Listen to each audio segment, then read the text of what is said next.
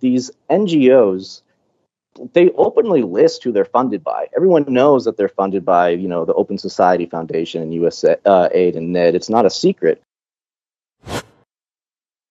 You're listening to the Corbett Report.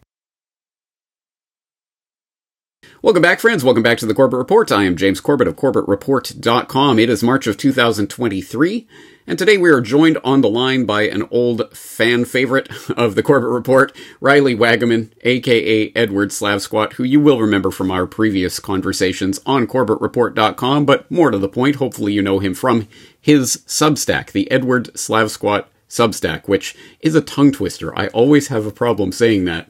Just don't make me say it five times in a row really quickly. And hopefully you have been keeping uh, up to date with uh, Riley's work there at that Substack, uh, including, of course, keeping an eye on the ever unfolding saga of the Russian biosecurity state, including uh, recent posts that I linked up in a recent subscriber newsletter. Who? Wh- uh, sorry, why do people think Putin dislikes clot shots? Question mark. Good question, and I hope you have been keeping track with uh, those types of articles. I hope you also have noticed a recent article that he has up about Georgian Maidan. Fake it till you make it? Question mark. Um, a very interesting post about what is going on in Georgia and why is Riley writing about what's going on in Georgia is because he is living in Tbilisi as we speak, at least for the time being. Uh, so Riley, thank you very much for coming on and for updating us as to the latest happenings there in Georgia. Thanks for having me back on, James. It's always a pleasure talking. Yeah, yes, it is. So let's get into this. Um, I guess, first of all, we should note yes, last time we were talking to you, you were in Russia. Now you're in Georgia. How long you been there? How long you planning to stay there? What's it like in Georgia right now? Uh, well, actually, I arrived here in June, so I think that the last time we talked, I had I'd already oh, arrived in Georgia. Right. But um, yeah, it's it's a very um, how to describe it? It's a hilly, mountainy land of of doughy foods. But um, you know, there has been some interesting drama in the last few weeks. But uh, it's overall, it's it's a pretty calm existence here in Tbilisi, an expensive one. Lots of lots of Russian IT specialists have flooded the city, which has caused rent to balloon exponentially. So I think all of that is in the uh, in the uh, Georgian national anthem, isn't it? A hilly, mountainy place of doughy uh, treats, something like that. Doughy rent hikes. Yeah. all right. Well, okay. Yeah, you raised the specter. Obviously, why are we talking about Georgia? And I don't mean the state of Georgia. I mean the nation of Georgia. Why are we talking about Georgia right now? Because it has been in the news recently. People will see in my recent edition of New World Next Week. We talked about it briefly about um, the recent huge uprising, spontaneous uprising of democracy there in Georgia, of people storming the streets demanding that foreign agents be allowed to operate on Georgian soil or something? What on earth happened there? To just inform people for those of us who didn't see that story. Yeah, so I mean, it began with basically the ruling party in Georgia. It's called Georgian Dream, and they submitted this bill to Parliament, which is very similar to what the, both the United States and Russia have, which is legislation that, in theory, is supposed to regulate, um, you know, when a foreign government is bankrolling either a NGO or a media outlet if they pass a cer- certain threshold of funding. In this case, the legislation was 20%, I believe. They have to register as an, uh, you know, an basically uh, organization of foreign influence. And uh, in response to this legislation, there was this outpouring of, you know, rage, predictably from all of these U.S.-backed civil society organizations and NGOs. And there was um, several days of, I would say, unusual, unusually unusual unrest in Tbilisi. Usually a very relaxed, quiet place. But you know, basically what we saw was just an average weekend in Paris. You know, a car was flipped, some people threw, you know, there was some water, you know, water cannons, and it was over in about two days. In response, though, to this incredible, spontaneous, uh, you know, street rage, they did withdraw this bill. And, you know, the U.S. Embassy issued a stern warning never do that again. There were these, uh, you know, statements from all of these civil society organizations that are again funded by the National Endowment of Democracy and USAID, who said we're we're suspending our cooperation on open government initiatives with Georgian Parliament now because you guys don't have the right European values for us, and yada yada yada. So it's been, um, but uh, as you know, I wrote recently. You know, I walked to Parliament, which is not so far from where I am, on a Friday night, when you know if this was a real Maidan, there would definitely be tires burning in the streets. There's nothing, you know. There it's been completely quiet since basically, uh, you know, for more than for two weeks basically. So. I think the average weekend in Paris rating of how how insane the uh, the protests are is probably a good one. Yeah, it's an average weekend in Paris. All right, so with that as context, I guess what we need to understand is the sort of the bigger context of what's happening here and why it's important. And for that, I guess it's important to understand that Georgian politics isn't exactly just about Georgia. It's obviously the proxy site of a, the grander struggle that's happening in many different places between the West and Russia, broadly speaking, something like that. And uh, obviously, we've seen that play out in a number of different ways in recent years. For example, of course, people will know that 2003 marked the one of the early, not the earliest, but one of the early iterations of the color revolution template that we've seen play out in so many different places over the years, the Rose Revolution which was, as a number of outlets will uh, will talk about in great detail. For example, I will once again re- refer people to Kit, Kit Klarenberg's recent Mint Press news article on "Dare Call It a Coup." CIA front threatens color revolution in Georgia, where he has a lot of the specifics about how that 2003 um, revolution happened, how it played out, how even the Toronto Globe and Mail uh, said uh, that uh, in 2000, in February of 2003, George Soros began laying the brickwork for the toppling of Georgia's government, and how they brought in Georgian activist Giga Bokeria, the uh, uh, the founder of the NED and Open Society-backed Liberty Institute, to meet with Otpor, which was the original color revolution, uh, color revolutionaries that were funded by Soros and that crowd. So there's a big history there that shouldn't be surprising, even if you don't know the specifics of the Rose Revolution. I think this should probably be broadly familiar to people who are at least familiar with my, my own work on the subject of NGOs as Trojan horses. But that Rose Revolution didn't necessarily go exactly according to Washington's uh, most fervent dreams. In fact, it brought into power Saakashvili, um, who was uh, something of a wet firecracker dud in terms of what they were what they were expecting or hoping for.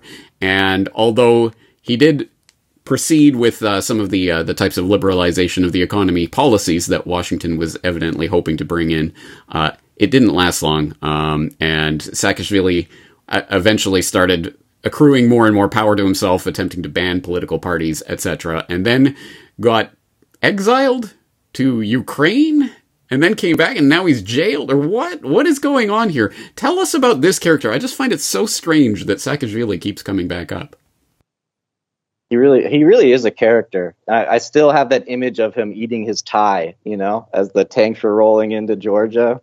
Ah, uh, it's so good. But um, you know, it's talking about what Saakashvili was up to in Ukraine is like a whole other discussion. But basically, he was appointed the governor of Odessa region by Poroshenko, and then Poroshenko decided to strip him of his Ukrainian citizenship just spontaneously. I don't think we even know why they did it. It was maybe some political feud. He was maybe felt threatened by Saakashvili.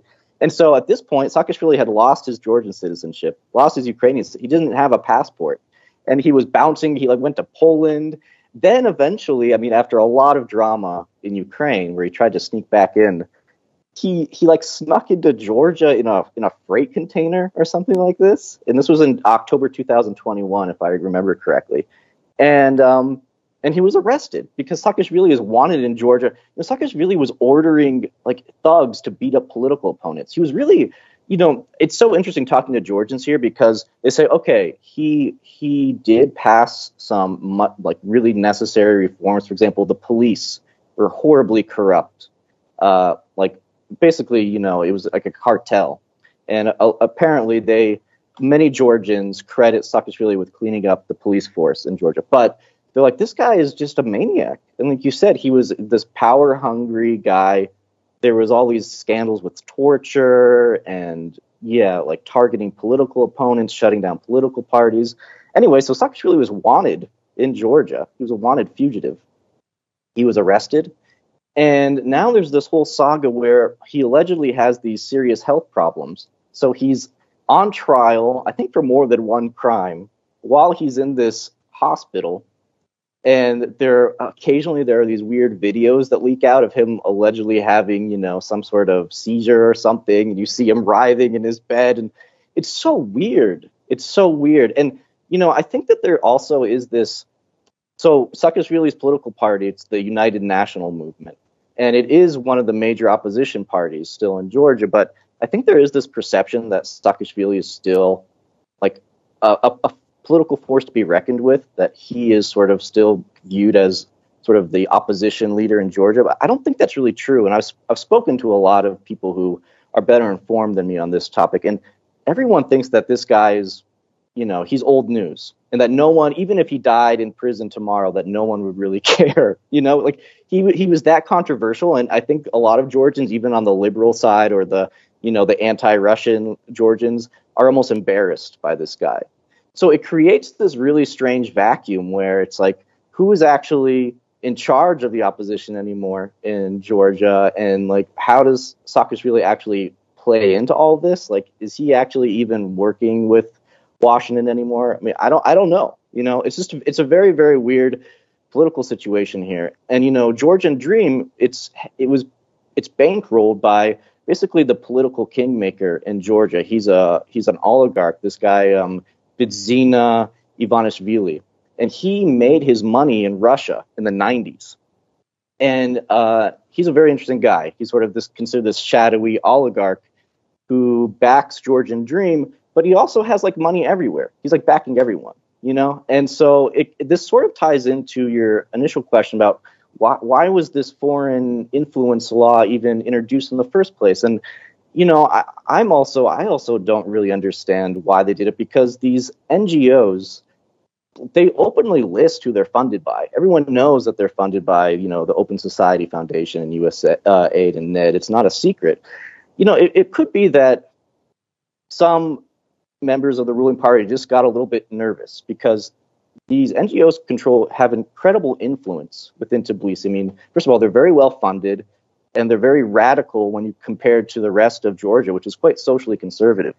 And um, so that that could be it. Might have just been they got a little bit freaked out and decided, all right, we need to clamp down on these NGOs, and you know, it's this sort of uh, it's this there's this back and forth, I guess, going on. But how how does Saakashvili play in, on, into all this? It's I don't know. I don't know James, but he's such a he's such a weird guy, and what's going to happen to him is anyone's guess at this point. He he might end up, you know, governor of Estonia.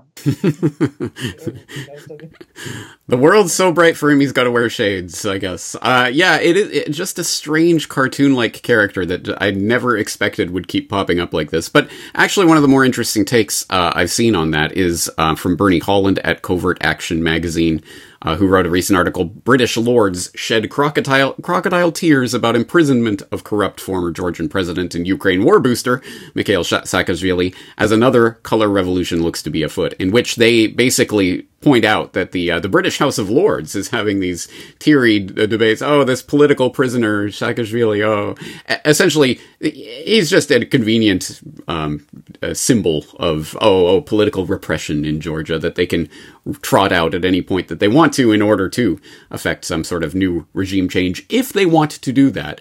And my sense from what I've done, and obviously I'm not following Georgian politics very closely, I'm no expert on this, but my sense is that Georgia is has been attempting to straddle that line for a couple of decades now of not wanting to piss off the US and the West, but not wanting to completely sever ties with Russia. And you know where do we go from here? And I have under I understand that the uh, Georgian Prime Minister has re- uh, claimed that he has been repeatedly asked to start to open a second front in the Ukraine Russian war by Kiev and has turned that down. Um, so that has uh, basically ramped up pressure from the West against Georgia. Hey guys, you got to get more on board with our team.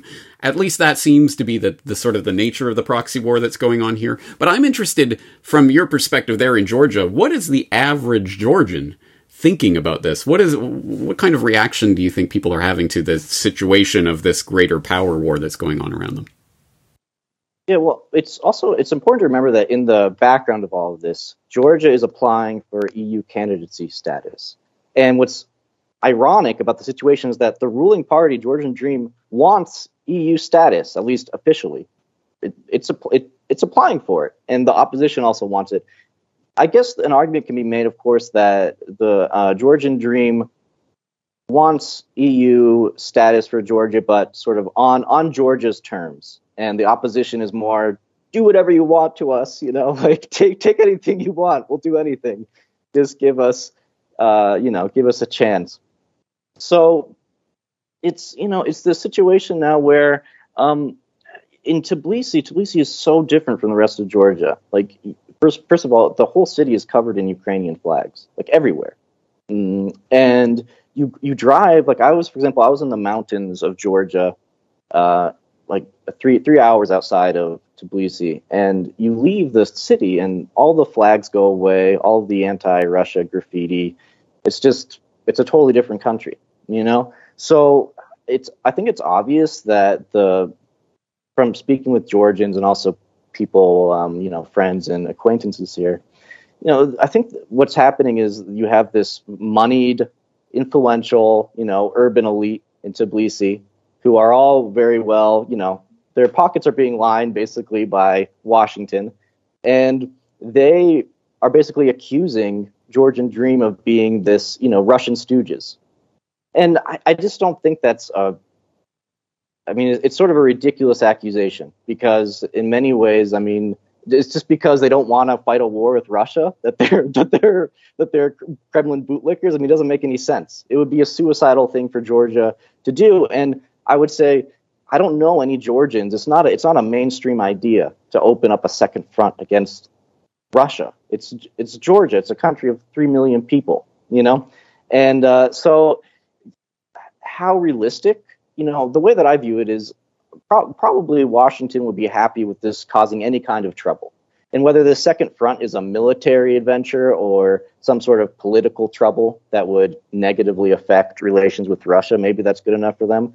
But the average Georgian, even if they are very pro Ukraine or anti Russia or whatever, this idea of, of Georgia entering into any kind of military conflict with Russia is just bizarre.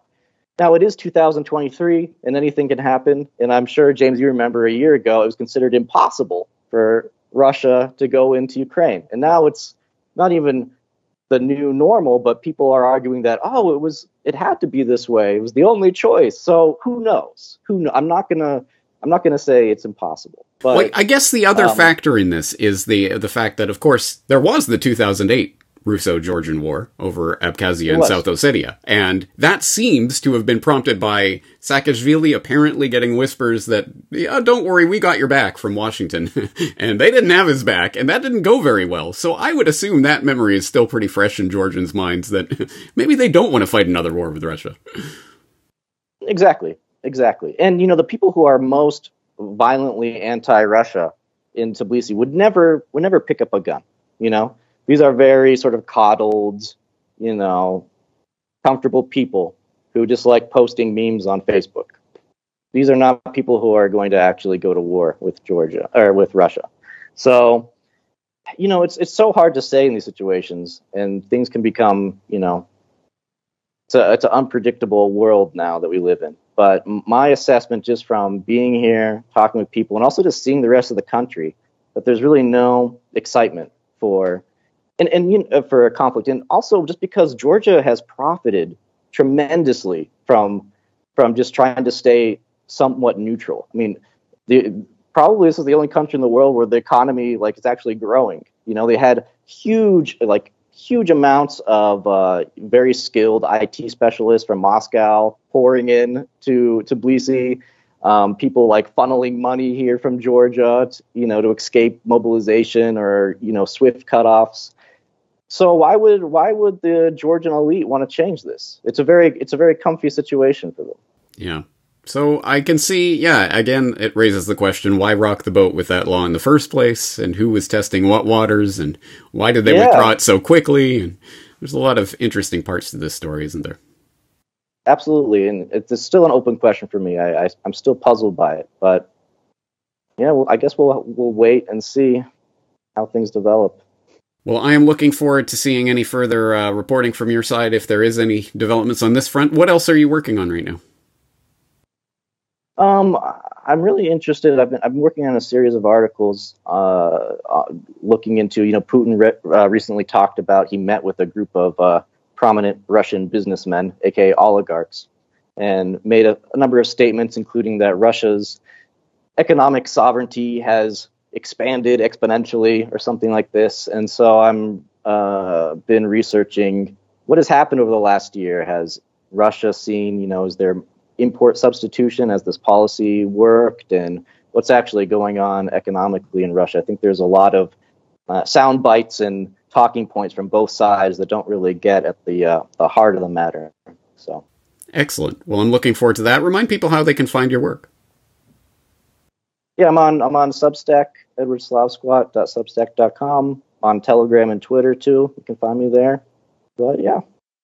Excellent. And I will note that I did previously encourage you to get get podcasting and get going with that, and you've had a couple. I we uh, you know my my podcast partners we had to take a little hiatus, but I'm gonna hopefully we're gonna reboot soon. So looking forward to it. Yeah. I really do enjoy your chats. So anyway, um, we'll keep your uh, keep an eye out for that. Uh, thank you for doing what you do, and uh, hopefully we can be back in touch in the future.